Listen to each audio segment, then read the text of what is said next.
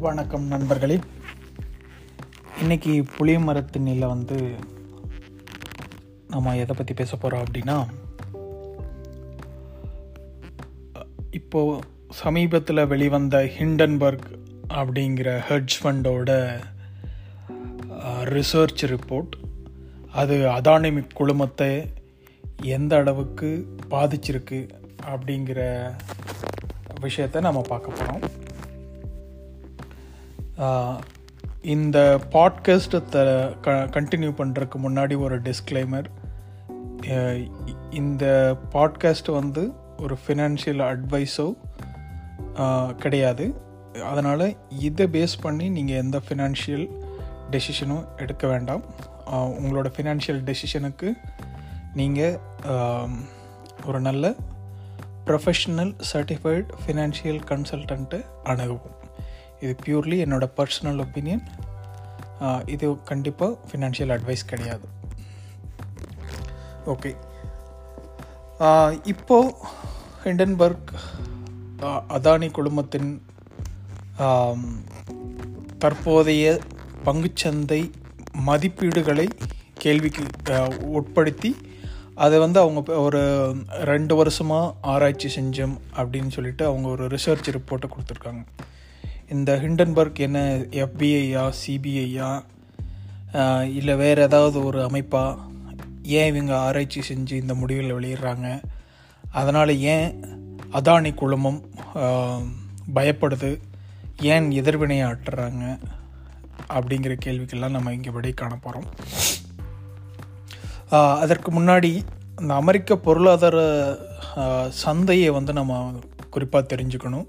இது ஒரு free market economy அதாவது சந்தையில் பொருட்களின் விலை வாங்குதல் விற்தல் இது எல்லாமே சந்தையோட பார்ட்டிசிபெண்ட்ஸ் முடிவு செய்கிறது. செல்ஃப் ரெகுலேட்டட் மார்க்கெட் இதில் வெளியிலிருந்து ஒரு அரசின் நிறுவனம் வந்து கையை வச்சு இது தப்பு இது சரி அப்படின்னு சொல்கிறத விட இந்த சந்தையே தன்னை ரெகுலேட் பண்ணிக்கக்கூடிய சூழலை அமெரிக்க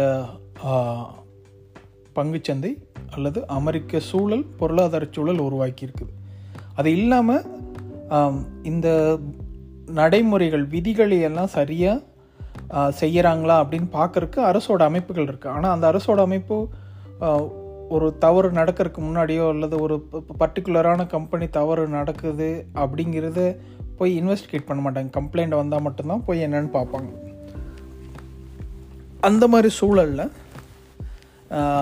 எப்படி மார்க்கெட்டே ரெகுலேட் ஆகுது அப்படிங்கிறது தான் இந்த ஹிண்டன்பர்க் ரிசர்ச்சிலிருந்து நம்ம தெரிஞ்சுக்க போகிறோம் ஹிண்டன்பர்க் அப்படிங்கிறது ஒரு இன்வெஸ்ட்மெண்ட் ஃபார்ம் ஒரு முதலீட்டு நிறுவனம். தனி மனிதர்கள் அல்லது மற்ற இன்ஸ்டியூஷனல் இன்வெஸ்டர் இருந்த பணத்தை வாங்கி அவங்க மார்க்கெட்டில் முதலீடு பண்ணுவாங்க. எப்படி முதலீடு பண்ணுவாங்கிறது? தான் மற்ற மியூச்சுவல் ஃபண்ட்ஸுக்கும் இவங்களுக்கு இருக்கிற வித்தியாசம். இவங்க வந்து ஹெட்ஜ் ஃபண்ட் ஹெட்ஜ் ஃபண்டுன்னா தாங்கள் ஏற்கனவே செய்து வைத்திருக்கிற முதலீடு எந்த காரணத்தினாலும் அல்லது எதிர்பார்க்கப்படுற ஒரு முக்கிய ரிஸ்க்குக்காக அதை வந்து இன்ஷூர் பண்ணுற மாதிரி அவங்களோட இன்வெஸ்ட்மெண்ட் ஸ்ட்ராட்டஜிஸ் இருக்கும். குறிப்பாக மியூச்சுவல் ஃபண்டை என்ன பண்ணுவாங்கன்னா ஒரு ஒரு கம்பெனியோட பாஸ்ட் பர்ஃபார்மன்ஸை பேஸ் பண்ணி இந்த கம்பெனியில் இன்வெஸ்ட் பண்ணலாம் அப்படின்னு ஒரு பத்து கம்பெனி செலக்ட் பண்ணி அதில் இந்த கம்பெனியில் எவ்வளோ பர்சன்டேஜ் நம்மள்கிட்ட இன்வெஸ்டர்ஸ் இருந்து வாங்கின பணத்தை இன்வெஸ்ட் பண்ணலாம் அப்படின்னு முடிவெடுப்பாங்க. அப்போ இந்த கம்பெனிகளோட பாசிட்டிவ் பர்ஃபார்மன்ஸோ நெகட்டிவ் பர்ஃபார்மன்ஸோ டைரெக்டாக அஃபெக்ட் ஆகும். இந்த பத்து கம்பெனியில் அஞ்சு கம்பெனி நல்லா பண்ணி அஞ்சு கம்பெனி சரியாக பண்ணலன்னா உங்களுக்கு லாஸும் ப்ராஃபிட்டும் பேலன்ஸ் ஆயிரும். நல்ல எல்லா கம்பெனி நல்லா பண்ணுது அப்படிங்கும்போது ப்ராஃபிட் அதிகமாக எல்லா கம்பெனியும் நட்டத்தில் போகும்போது நட்டம் வரும். ஆனால் ஃபினான்ஷியல் இன்னோவேஷன்ஸ் அப்படின்னு சொல்கிறாங்க பொருளாதார கண்டுபிடிப்புகள் எப்படி நகர்ந்துட்டுருக்கு அப்படின்னா எந்த சூழலையும் இன்வெஸ்டர்ஸோட முதலீடு நட்டத்தை சந்திக்காத மாதிரி என்ன வழிகளில் உத்திகளை கையாளலாம் அப்படிங்கிற ஒரு கான்செப்டில் தான் இந்த ஹெட்ஜ் ஃபண்ட்ஸ் வந்து இயங்குது. இந்த ஹெட்ஜ் ஃபண்ட்ஸோட நோக்கம் வந்து என்னென்னா நான் ஒரு கம்பெனியில் இன்வெஸ்ட் பண்ணியிருக்கேன். இந்த இன்வெஸ்ட்மெண்ட்டு லாஸ் ஆகக்கூடிய இடத்துல அதுக்கான நான் இன்சூரன்ஸ் மாதிரி ஒரு முதலீட்டை இன்னொரு முதலீட்டை நான் செய்கிறேன் அப்படின்னு சொல்லி அவங்க செஞ்சு அந்த சூழலில் லாஸ் வரும்போது அவங்க கவர் பண்ணிடுவாங்க அவங்களோட லாஸை வந்து இன்சூரன்ஸ் மூலமாக அதாவது இன்சூரன்ஸுங்கிற இன்னொரு இன்வெஸ்ட் மூலமாக இன்சூரன்ஸ்னால் டைரெக்டாக இன்சூரன்ஸ்னு எடுத்துக்க வேணாம். அது ஒரு கான்செப்டாக வச்சுக்கோங்க. அதுக்கான ஸ்ட்ராட்டஜிஸ் இருக்குது இன்வெஸ்ட்மெண்ட் மெத்தட்ஸ் இருக்குது டூல்ஸு எல்லாமே வந்து சந்தையில் இருக்குது ஸோ அப்போ இவங்க என்ன பண்ணுவாங்க அப்படின்னா இந்த இன்வெஸ்ட்மெண்ட் ஃபார்ம்ஸு ஒரு குறிப்பிட்ட கம்பெனியோ அல்லது குறிப்பிட்ட செக்டரையோ தொடர்ந்து வாட்ச் பண்ணிட்டே இருப்பாங்க. ஒரு முதலீடு பண்ணுறதுக்கு முன்னாடியோ அல்லது ஒரு குறிப்பிட்ட சிக்னல் கிடைச்சதுன்னா அதை பேஸ் பண்ணி அவங்க இன்வெஸ்ட் பண்ணுறதுக்கு முன்னாடியோ அந்த கம்பெனியோ அந்த செக்டரையோ நல்லா தரவாக ஆராய்ச்சி பண்ணுவாங்க ரிசர்ச் பண்ணுவாங்க. அந்த ரிசர்ச் வந்து வெறும் கம்ப்யூட்டரில் உட்காந்துட்டு ஒரு ரூமில் உட்காந்துட்டு பண்ணுற ரிசர்ச் கிடையாது. ஒரு எஃபிஐ சிபிஐ மாதிரி தான் டைரெக்டாக ஃபீல்டில் போய் இறங்கி இந்த கம்பெனிக்கு ஆஃபீஸ் இங்கே இருக்கா? அப்படின்னா அங்கே போய் இறங்கி ஆஃபீஸுக்கு உள்ளே போய் பார்க்குறது அங்கே இருக்கிற எம்ப்ளாயி கிட்ட பேசுறது முக்கியமான ஸ்டேக் ஹோல்டர்ஸ் ஆஃபீஸில் சிஇஓ இருந்தாலும் அவர்கிட்ட இன்டைரக்டாக பேசுவாங்க. இந்த கம்பெனியிலேருந்து ரிசர்ச் பண்ணுறோன்னு சொல்லாமல் அவங்ககிட்ட இன்டர்வியூ பண்ணுவாங்க. ஃபினான்ஷியல் ரிப்போர்ட்ஸ் எல்லாம் கலெக்ட் பண்ணி பார்ப்பாங்க. இவங்க எல்லா மெத்தடும் யூஸ் பண்ணுவாங்க. டைரக்ட் மெத்தட்ஸ் இன்டைரக்ட் மெத்தட்ஸ் நல்ல வழி கெட்ட வழி எல்லாத்தையுமே யூஸ் பண்ணுவாங்க. தகவல்களை பெறுவதற்கு. அந்த கம்பெனி தவறு செய்துன்னு ப்ரூவ் பண்ணுறதுக்காக இல்லை. என்ன நடக்குது அப்படின்னு உண்மை தகவல். சில நேரங்களில் பார்த்தீங்கன்னா கம்பெனிகள் வந்து லாபத்திலேயே இயங்குற மாதிரி ரிப்போர்ட் ஃபைல் பண்ணுவாங்க. ஆனால் ஃபினான்ஷியல் மார்க்கெட் அல்லது ஃபினான்ஷியல் அக்கௌண்ட்ஸ் எல்லாம் நல்லா தெரிஞ்சவங்க ரெண்டு மூணு ஃபினான்ஷியல் ரிப்போர்ட்டை எடுத்து பார்த்தாங்கனாவே எங்கே பிரச்சனை இருக்குன்னு கண்டுபிடிச்சி அதை க இது பண்ணலாம் அதை தேடி போகலாம் பிரச்சனை இருக்கிறது தெரிஞ்சு போயிடும். ஸோ அந்த மாதிரி ஒரு சூழலில் ஒரு கம்பெனி திடீர்னு நூறு பர்சன்ட் இரநூறு பர்சன்ட் முந்நூறு பர்சன்ட் ஆயிரத்தி நானூறு பர்சன்ட் வளர்ச்சி ரெண்டு வருஷத்தில் எப்படி அடையுது அப்படிங்கும்போது அது புருவத்தை உயர்த்துது அவங்களுக்கு. சரி என்னதான் நடக்குது அப்படின்னு போய் பார்க்குறாங்க. அப்படி பார்க்கும்போது அவங்க ரெண்டு வருஷமாக தொடர்ந்து போர்ட் ஆஃப் டைரக்டர்ஸ் அந்த கம்பெனி எங்கே இன்வெஸ்ட் பண்ணுது எப்படி இவங்களுக்கு கான்ட்ராக்ட் கிடைக்குது அப்படிங்கிற இதையெல்லாம் தேடி போகிறாங்க அப்போது ஒரு சில ஃபேக்ட்ஸ் கண்டுபிடிக்கிறாங்க. நார்மலாக ஒரு ஸ்ட் கம்பெனியோட ஸ்டாக் ப்ரைஸ் எப்படி இருக்குன்னா அந்த கம்பெனி ஈட்டுற லாபம் எவ்வளவு என்ன மாதிரி தொழில் செய்கிறாங்க இந்த தொழில் சஸ்டெயினபிளாக தொடர்ந்து இதே லாபத்தை கொடுக்குமா இவங்களோட காம்படிட்டர்ஸ் யார்? இவங்க ஆப்ரேட் பண்ணுற மேக்ரோ எக்கனாமிக் என்வாயர்மெண்ட் என்ன? அந்த கவர்மெண்ட் ஸ்டேபிளாக அவங்களோட பாலிசிஸ் இந்த கம்பெனியோட பிஸ்னஸை எப்படி இம்பேக்ட் பண்ணுது? அப்படிங்கிற சூழலையெல்லாம் ஆராய்ஞ்சு அந்த மார்க்கெட்டுக்கு ஒரு வேல்யூ க்ரியேட் பண்ணுவாங்க. வேல்யூங்கிறது ஸ்டாக் ப்ரைஸ் கிடையாது. வேல்யூங்கிறது புக் வேல்யூன்னு சொல்கிறோம் இந்த கம்பெனி இவ்வளோ லாபம் சம்பாதிக்கும்போது இன்னும் அஞ்சு வருஷம் பத்து வருஷம் இதே மாதிரி பர்ஃபார்ம் பண்ணுச்சுன்னா இந்த கம்பெனி இவ்வளோ வளர்ச்சி அடையும். அப்போது அதனோட வேல்யூ இவ்வளோ அப்படின்னு கணக்கு போடுறான். ஸோ அந்த மாதிரி ஒரு கணக்கு போடும்போது இன்வெஸ்டர்ஸ் அதாவது முதலீட்டாளர்கள் என்ன பண்ணுவாங்கன்னா எதிர்கால லாபத்தை நோக்கி தான் இன்றைக்கி பணம் போடுறாங்க. நான் இன்றைக்கி பணம் போட்டேன்னா ஐநூறுரூவா போட்டேன்னா அஞ்சு வருஷத்தில் எனக்கு எவ்வளோ பணம் கிடைக்குமோ? பத்து வருஷத்தில் எவ்வளோ திரும்ப கிடைக்கும்? லாபம் ஈட்ட முடியும் ஸோ அந்த கணக்கு போட்டு இன்வெஸ்டர்ஸ் போகும்போது என்ன ஆகுதுன்னா அவங்க ப்ரைஸ் ப்ரைஸுங்கிறது மார்க்கெட்டில் பையர்ஸுக்கும் செல்லருக்கு இடையில நடக்கிற நெகோஷியேஷனில் வர்றதான் ப்ரைஸ் அது வந்து வேல்யூக்கு ஈக்குவலாக இருக்கவே இருக்காது ஸ்டாக் மார்க்கெட்டை பொறுத்த அளவுக்கு. எப்போவுமே வேல்யூவோட அதிகமாகவோ குறைவாகவோ அந்த சூழலில் அந்த கம்பெனியை பற்றி மக்கள் அதாவது பையர் செல்லருக்கு என்ன மனநிலை இருக்கோ குறிப்பாக பையர்களோட மனநிலை என்ன இருக்கோ அதை வச்சு அந்த ப்ரைஸ் மாறும்.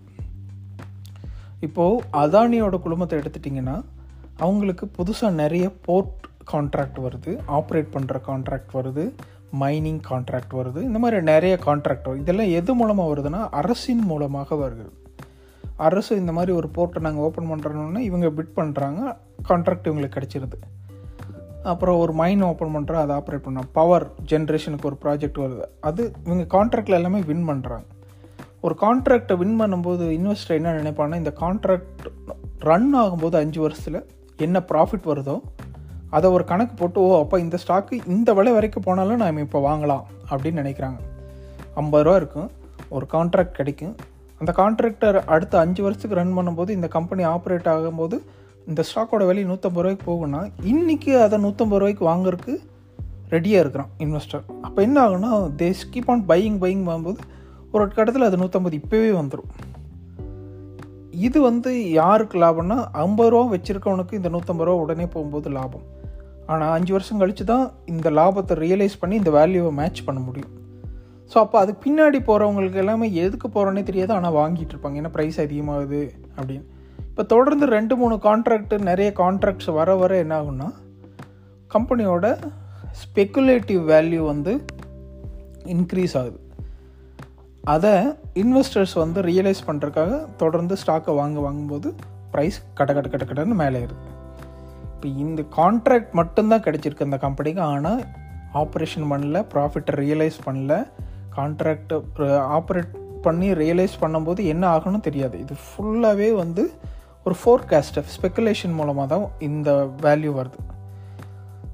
சரி இது ஃபேராக இருக்குது அப்படின்னா எவ்ரி திங் இஸ் ஃபேர் அப்படிங்கும்போது இதனோட வேல்யூ கூட நம்ம ஃபேர்னு சொல்லலாம். ஆனால் இங்கே அந்த கம்பெனி இந்த ஸ்டாக் மார்க்கெட் வேல்யூவை இன்க்ரீஸ் பண்ணுறதுக்காகவே சில தகவல்களை பொய்யாக கொடுத்து சில கான்ட்ராக்டுகளை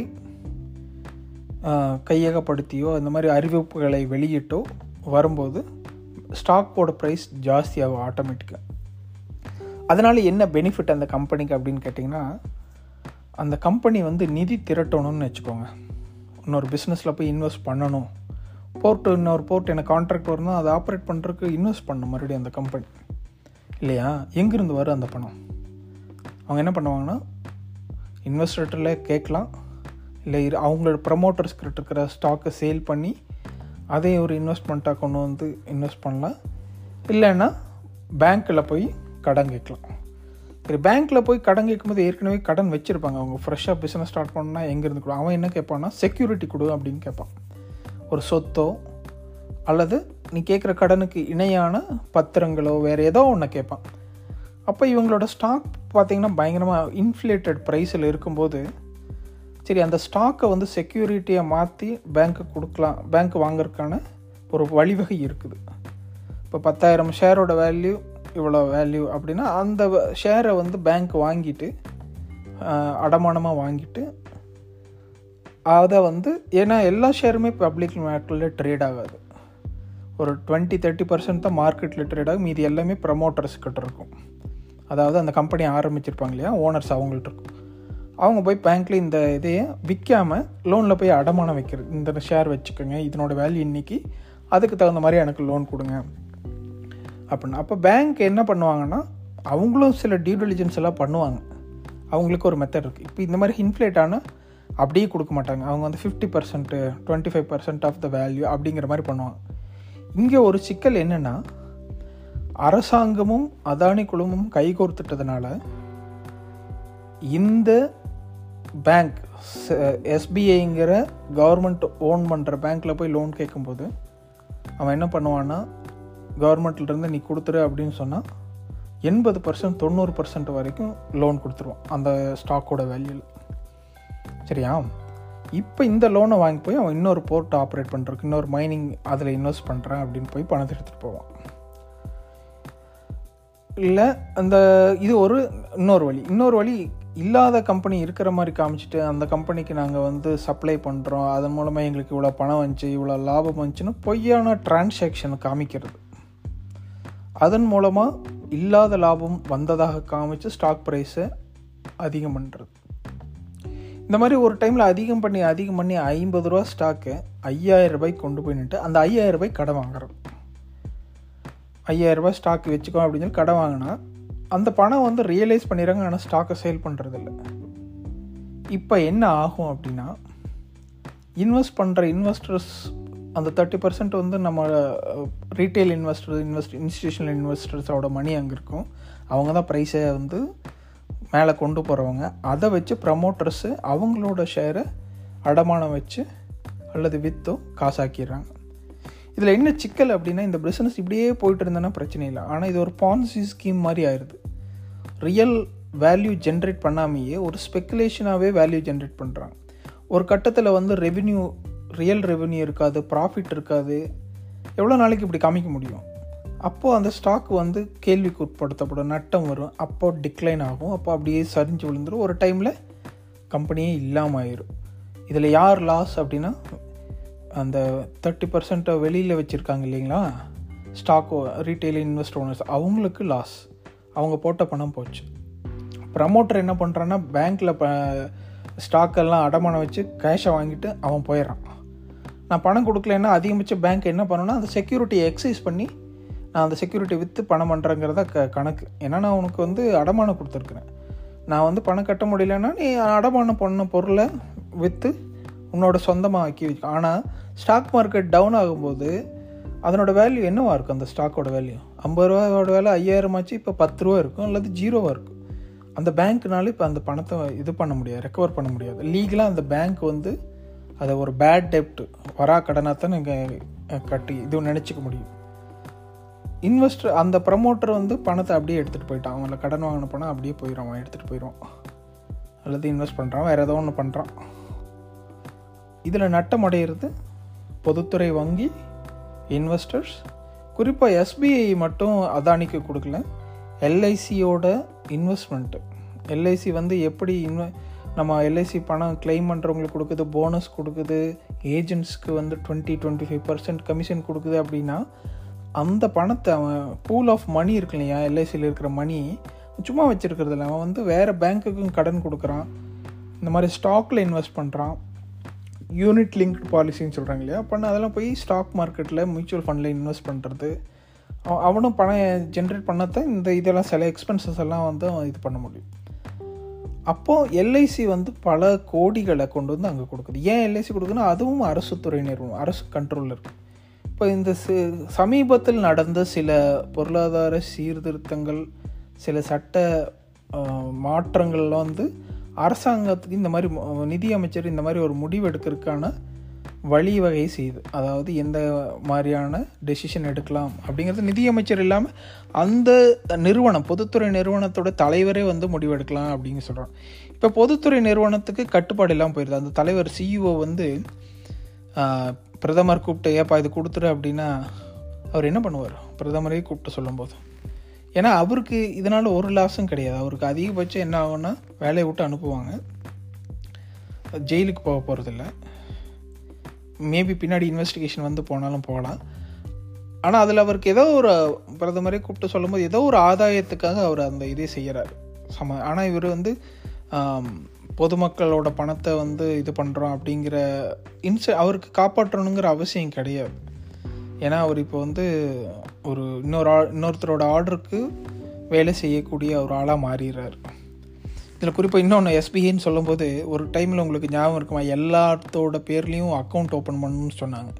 பேங்க் ட்ரான்சாக்ஷன் பண்ணணும்னு சொன்னாங்க. எல்லோரும் போய் அக்கௌண்ட் போடணும் க்ரியேட் பண்ணோம். நம்ம கையில் இருக்கிற காசெல்லாம் கொண்டு போய் பேங்க்கில் டெபாசிட் பண்ணோம். கொஞ்ச நாள் கழித்து என்ன சொன்னானுங்க? நீங்கள் வந்து மினிமம் பேலன்ஸ் மெயின்டைன் பண்ணணும். இல்லைன்னா சார்ஜ் போடுவேன்னு சொன்னாங்க. அது ஒரு ஃபைன் போட்டானுங்க. அப்புறம் ஒரு மாதத்துக்கு இத்தனை டிரான்சாக்ஷன் தான் பண்ணோம். அதுக்கு மேலே பண்ணிங்கன்னா அதுக்கு ஒரு சார்ஜ் போடுவோம் அப்படின்னு சொன்னாங்க சரி நான் அதுக்கும் பணம் கட்டணும். அப்புறம் இத்தனை அமௌண்ட்டுக்கு மேலே நீங்கள் எடுத்தீங்கன்னா அதுக்கு ஒரு சார்ஜ் போடுவோம் அப்படின்னு. அதுக்கும் கட்டின பணம். இப்படி இவனுங்க புதுசாக கண்டுபிடிச்ச ஃபீஸ்லேயே மட்டும் பல ஆயிரம் கோடியே லாபமாக வங்கிகள் ஈட்டியிருக்கிறாங்க. உங்களோட பணத்தை வச்சுக்கிறதுக்கு அவன் இப்போ பழைய கம்ப அந்த கம்பெனி அஞ்சு வருஷம் பத்து வருஷத்துக்கு முன்னாடி அதனோட பேலன்ஸ் ஷீட்டையும் இப்போ இருக்கிற பேலன்ஸ் ஷீட்டையும் பாருங்கள் ஏன் வங்கியில் வட்டியை உயர்த்த மாட்டேங்கிறாங்க அப்படின்னா எல்லா பணமும் வங்கியில் இருக்குது எழுபது எண்பது பர் முதல்ல வந்து காசு வெளியில் இருக்கும் மக்கள் கா கேஷாக மெயின்டைன் பண்ணிகிட்டு இருந்தாங்க. வங்கிகளுக்கு லோன் கொடுக்க வேண்டிய தேவை இருக்குது இப்போ லோன் கொடுத்தா தான் ப்ராஃபிட் கிடைக்கும் அவங்களுக்கு. உங்கள்கிட்ட இருந்து டெபாசிட்டை வாங்கி இன்னொருத்தவங்களுக்கு லோன் கொடுக்கும்போது தான் அவங்களுக்கு லாபம் கிடைக்கும். அதனால் என்ன பண்ணுவாங்கன்னா நான் டெபாசிட்டருக்கு வந்து அதிகமாக இன்ட்ரெஸ்ட் தரேன் வாங்கன்னு முதல்ல கூப்பிட்டு கூப்பிட்டு டெபாசிட் இன்க்ரீஸ் பண்ணிட்டு இருந்தாங்க வட்டியை. பத்து பர்சன்ட் பன்னெண்டு பர்சன்ட்டெல்லாம் ஃபிக்ஸட் டெபாசிட் கொடுத்தாங்க.